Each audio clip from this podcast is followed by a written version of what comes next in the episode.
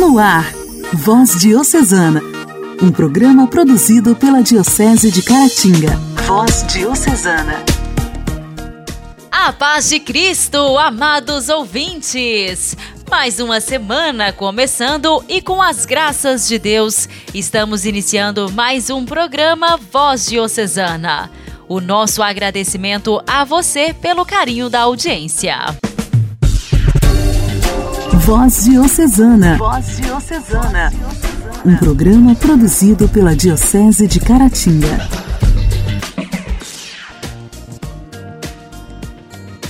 Nesta segunda-feira, 26 de julho, com alegria celebramos a memória dos pais de Nossa Senhora, São Joaquim e Santa Ana.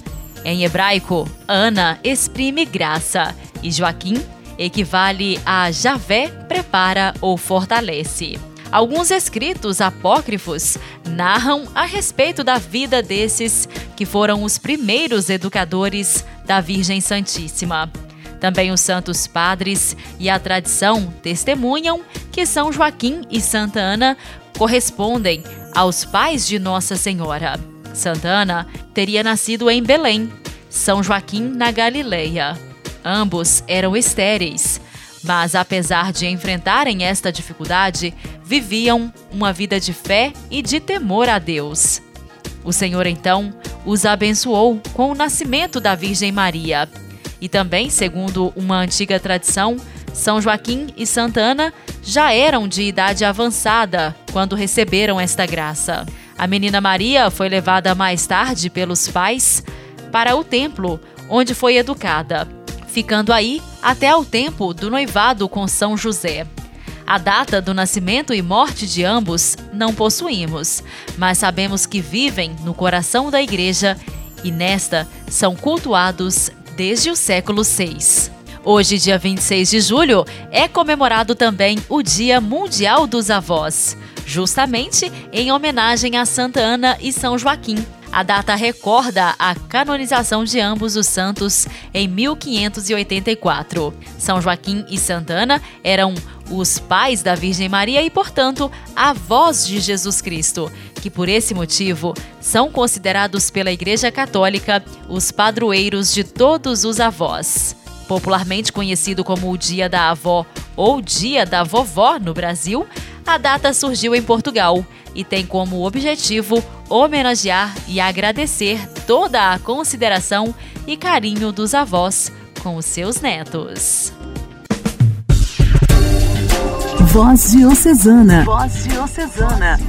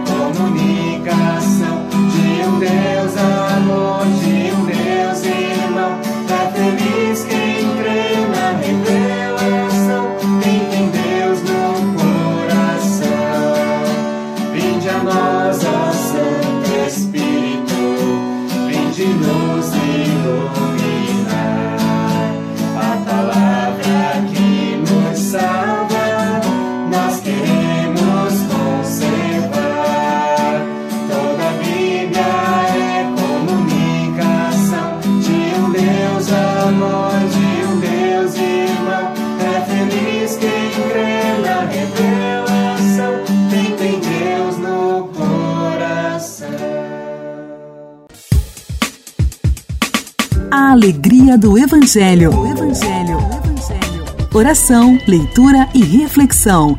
Alegria do Evangelho. O evangelho de hoje será proclamado e refletido por Padre Rafael, da paróquia São Lourenço, de Manhuaçu.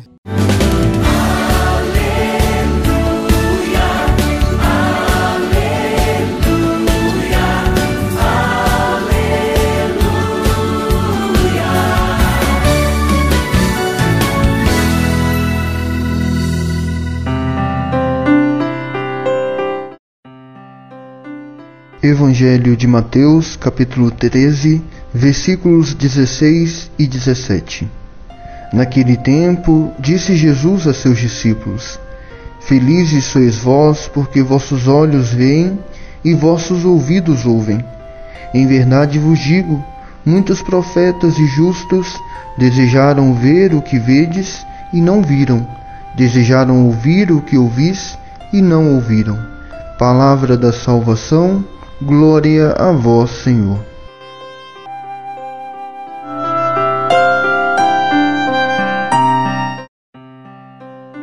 Meu querido irmão, minha querida irmã, neste Evangelho, Jesus enaltece aqueles que estão próximos a Ele, acatando suas palavras e vivenciando-as em seu cotidiano, no seu dia a dia. Esses estarão participando de seu reino, ainda aqui na terra, e por isso são declarados felizardos são felizes porque ouvem, porque veem. Esses receberam o dom de Deus e têm por obrigação partilhá-lo com o seu próximo. É uma riqueza que não pode ser guardada apenas para si mesmo. Ao mesmo tempo, também é aumentada a responsabilidade destes em relação à fidelidade a Jesus, porque a cobrança será mais rigorosa para com os que, conhecendo a verdadeira felicidade, a renunciam pelos prazeres terrenos. Outros procuram Jesus apenas para saciar suas necessidades materiais, sem assumir o compromisso da fidelidade aos seus ensinamentos, por apenas ignorá-los. Reflitamos na necessidade que temos em nos aprofundar no conhecimento do que Jesus espera de nós e nos conscientizar que esse aprofundamento gera maior exigência no julgamento que teremos em nossas e de nossas ações e que tudo isso é possível apenas com assistência divina e não por méritos próprios nossos, mas sim com a graça de Deus. Ao afirmar que seus discípulos que eles eram felizes porque ouviam e escutavam o que lhes era revelado por Jesus, ele torna claro para nós também que a nossa felicidade está condicionada a viver dos seus ensinamentos conforme o Pai nos propõe. Ver e ouvir significa ter experiência, tocar com o coração, sentir a manifestação do Deus vivo em cada acontecimento. Jesus está vivo e ressuscitado no meio de nós. Por isso somos felizes. Sua palavra nos ensina a sermos felizes e desfrutar de tudo o quanto o Pai providenciou para que vivamos uma vida promissora. A nossa maior riqueza consiste em ter acesso ao Pai e poder nos comunicar com Ele.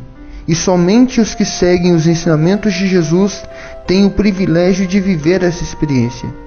Antes de Jesus vir ao mundo, muitas pessoas, inclusive os profetas, os justos, desejaram vê-lo, ouvi-lo e não tiveram essa oportunidade.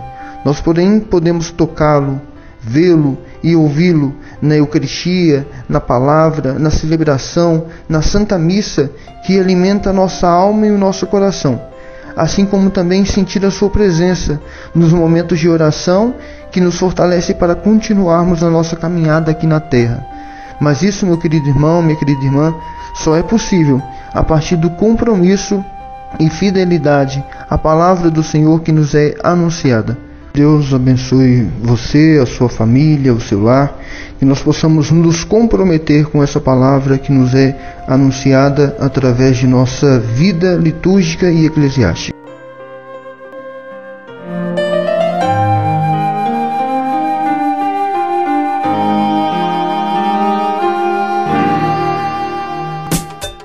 Diálogo Cristão. Temas atuais à luz da fé. Diálogo Cristão.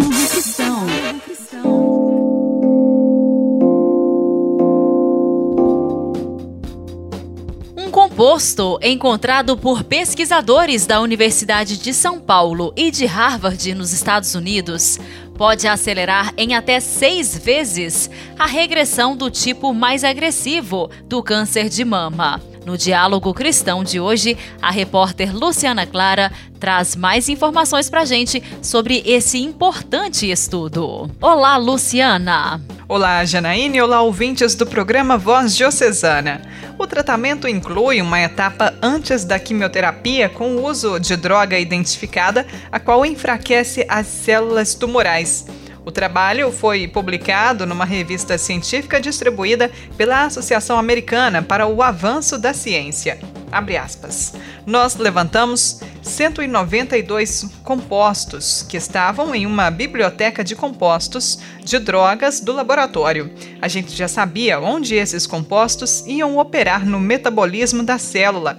Testamos para verificar qual deles atingia a célula, especificamente do triplo negativo. Fecha aspas.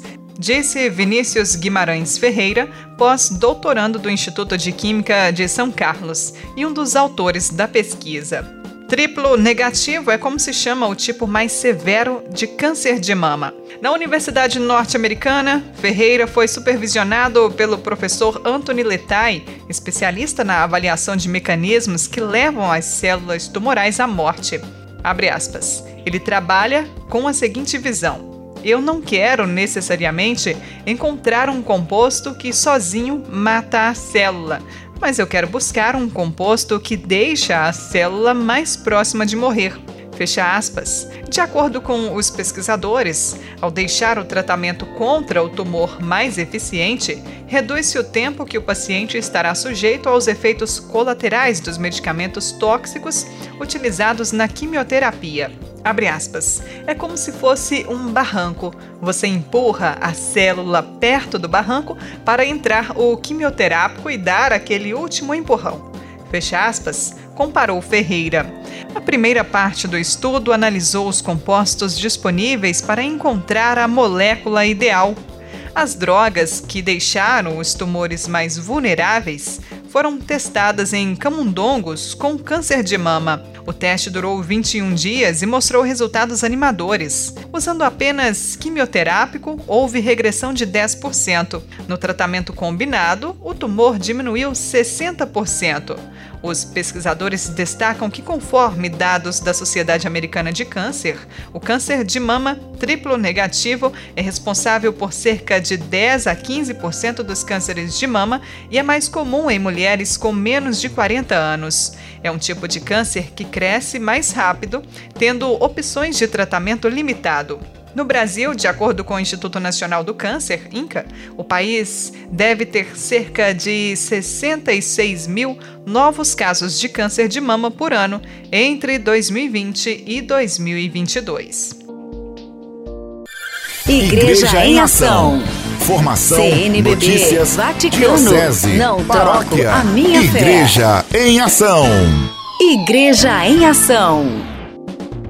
Na semana passada, todos os dias aqui no quadro Igreja em Ação, nós ouvimos sobre o mutirão de comunicação que aconteceu nos dias 23 e 24. Este ano, o Multicom teve como tema central por uma comunicação integral, o humano nos novos ecossistemas foram abordadas importantes pautas como a comunicação integral, as fake news, a era do online, a ecologia, a desigualdade e até mesmo a fraternitude, encíclica do Papa Francisco sobre a fraternidade e a amizade social. No programa de hoje, estamos recebendo o assessor de comunicação e diretor espiritual da Pascom, Padre Leonardo Augusto, que comenta sobre a relevância dos assuntos que foram debatidos no Multicom. Louvado seja nosso Senhor Jesus Cristo, para sempre seja louvado. Nós tivemos então, esse final de semana, o nosso Multicom, Mutirão de Comunicação, que é o maior evento de comunicação eclesial do Brasil, que envolve muitos organismos, muitos movimentos ligados à comunicação, esta instância da vida eclesial tão importante nos tempos atuais. Teve como tema Por uma comunicação integral, o humano nos novos ecossistemas e que demonstra essa preocupação da igreja em atualizar não somente a nossa linguagem, ou seja, a nossa forma de alcançar os corações nos novos tempos que vivemos, é, mas também numa integração, né, uma integralidade do ser humano. A igreja precisa alcançar o ser humano como um todo, ou seja, despertar a fé, despertar o amor a Cristo, mas também favorecer o seu próprio desenvolvimento enquanto pessoa humana, porque Deus é aquele que veio para dar vida em plenitude a todos. Foram abordados muitos temas indispensáveis é, nos tempos atuais. Primeiro, a fake news, uma realidade constante, tem sido também tema é, de muitas conferências, encontros da igreja, até para poder explicitar o compromisso da igreja com a verdade. Para nós, a verdade não é, é simplesmente uma circunstância, a verdade é uma pessoa. Ensina o Papa Bento XVI. Tem nome, rosto e voz. É Jesus de Nazaré. Ele é o caminho, a verdade e a vida. Então, por estarmos comprometidos, por sermos seguidores da verdade, fake news precisa ser algo que saibamos sempre repelir.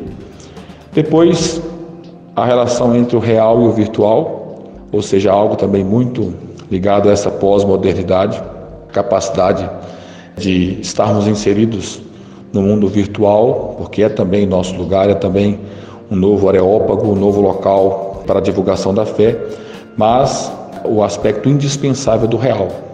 Nestes tempos de pandemia, inclusive, isso tudo ficou muito claro, né? Que não se pode ter uma fé virtual, dizia o Papa Francisco. É preciso que ela seja real, encarnada. Precisa que ela esteja desdobrada em atos. Tratou-se sobre o documento do Papa Francisco mais recente, Fratelli Tutti, ou seja, é um documento basilar, um documento é que hoje norteia as ações da igreja e na pastoral da comunicação, nos movimentos de comunicação, não é diferente. Né? A igreja precisa estar sempre é, sintonizada, sempre em comunhão com a dinâmica da igreja, claro, sem perder de vista também a nossa identidade histórica. A igreja não é fundada no século 21, a igreja tem 21 séculos, né? Então é esta comunhão com o passado e com o presente, mas também a abertura ao futuro, é sempre em comunhão com o Papa Francisco, com a Igreja de Roma, tudo isso nos identifica como católicos. Tratou-se também sobre a comunicação integral, a influência da Igreja em orientar o homem, ensinar o homem a viver de forma plena, de forma autêntica.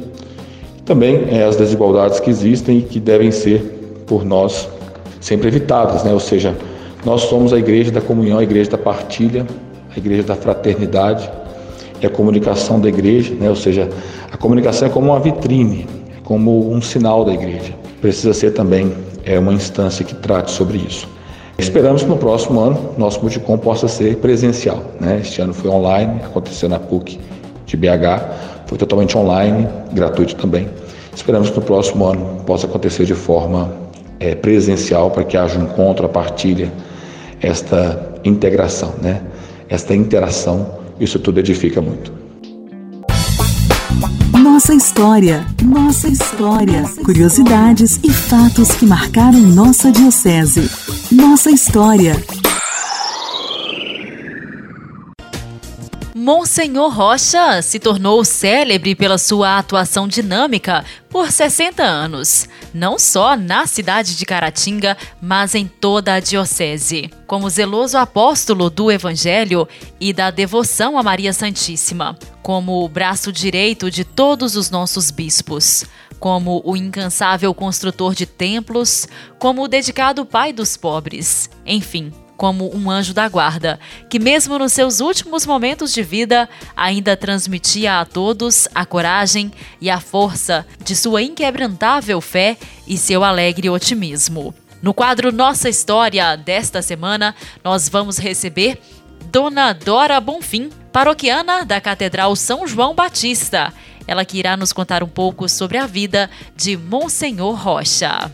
Não deixe que a história morra Pergunte interrogue sobre o passado. Essa será a herança que você deixará aos seus. Monsenhor Aristides Marques da Rocha, homem de fé e devoto de Nossa Senhora do Rosário. Nasceu em São João do Carrapicho, hoje Joselândia, município de Conselheiro Lafayette, Minas Gerais.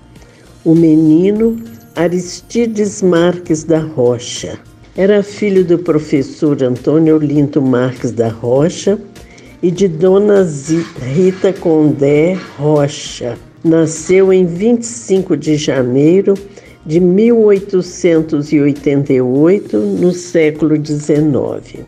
Era filhado do arcebispo Dom Silvério Gomes Pimenta, que o considerava e o protegia, e o levou para ingressar em seus estudos religiosos no Asilo do Patrocínio, em São José do Rio Preto, em 4 de fevereiro de 1903. Mais tarde, transferiu-se para o Seminário de Mariana em 2 de outubro de 1908, onde fez filosofia e teologia. Teve a honra de ser ordenado pelo seu padrinho, Dom Silvério Gomes Pimenta, na sede mariana, no dia 9 de abril de 1912. Rezou a primeira missa em Japão, hoje Carmópolis, cidade para onde seu pai, o professor Antônio Linto, havia se transferido após a morte de sua mulher, Dona Rita. Dona Rita também era mãe de Horácio, Aristides e João. Faleceu em consequência da febre amarela, epidemia na época, e deixou os três filhos pequenos. Professor Olinto, na cidade de Japão, casou-se pela segunda vez com a senhora Dona Eugênia Laudelina Gonçalves de Vasconcelos, que tinha 15 anos incompletos. Professor Antônio Olinto, ao mudar-se para a cidade de Japão, levou os dois filhos, Horácio e Aristides. O pequeno João, de apenas um mês de idade, quando a mãe faleceu, foi criado por uma tia, longe dos irmãos, que o levou para Manhuaçu e depois Carangola. Dona Eugênia pediu ao marido que buscasse o filho João e a tia não concordou em devolvê-lo. Assim, João foi criado distante dos irmãos Horácio e Aristides.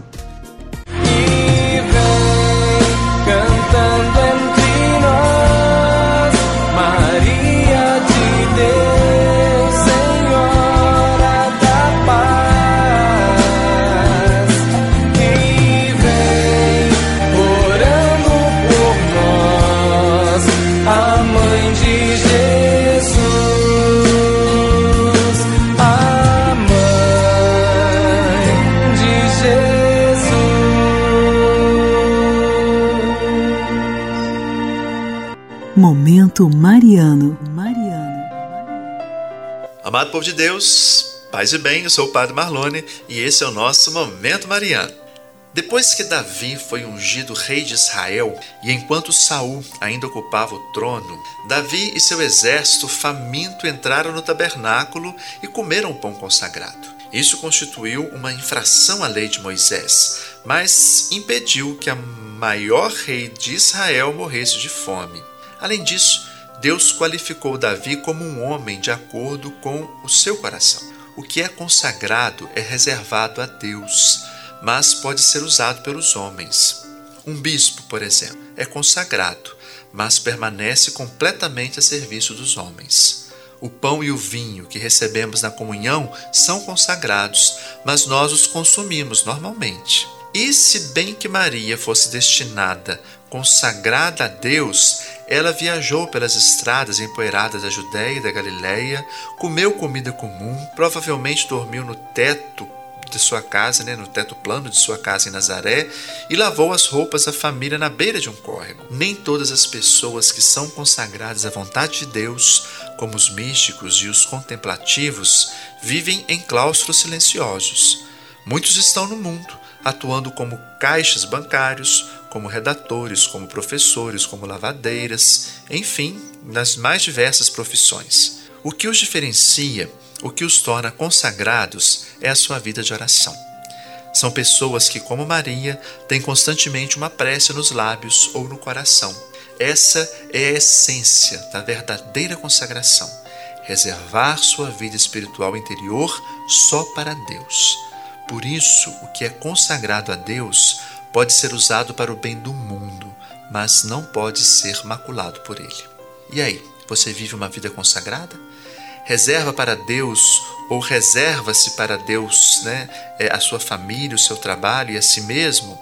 É bom que a gente se consagre a Deus e se consagre somente a Deus. Muito obrigado, meu irmão e minha irmã, pela sua companhia. Ficamos hoje então por aqui. Até o nosso próximo programa. Que Deus te abençoe.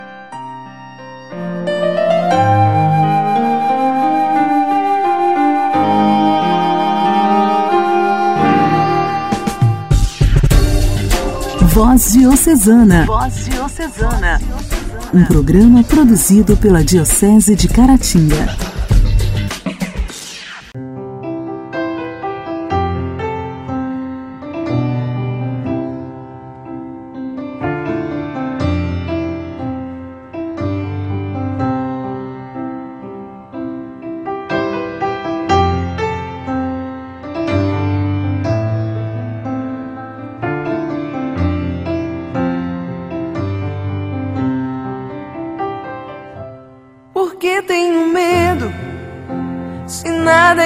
Impossível para ti, por que tenho medo? Se nada é impossível para ti, por que tenho medo? Se nada é impossível para ti, por que tenho medo? Se nada é impossível para ti.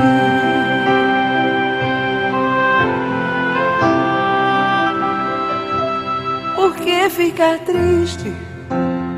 Nada é impossível para ti, por que ficar triste?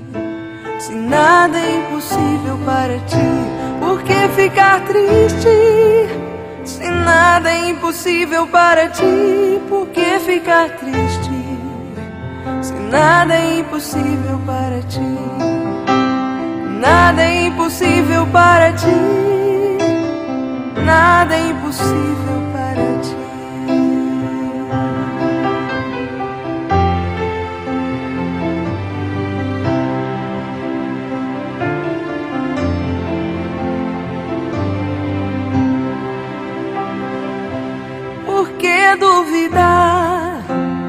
nada é impossível para ti, por que duvidar? Se nada é impossível para ti por que duvidar? Se nada é impossível para ti, por que duvidar? Se nada é impossível para ti. Amados ouvintes, o programa desta segunda-feira está chegando ao final. Agradeço muito a sua companhia.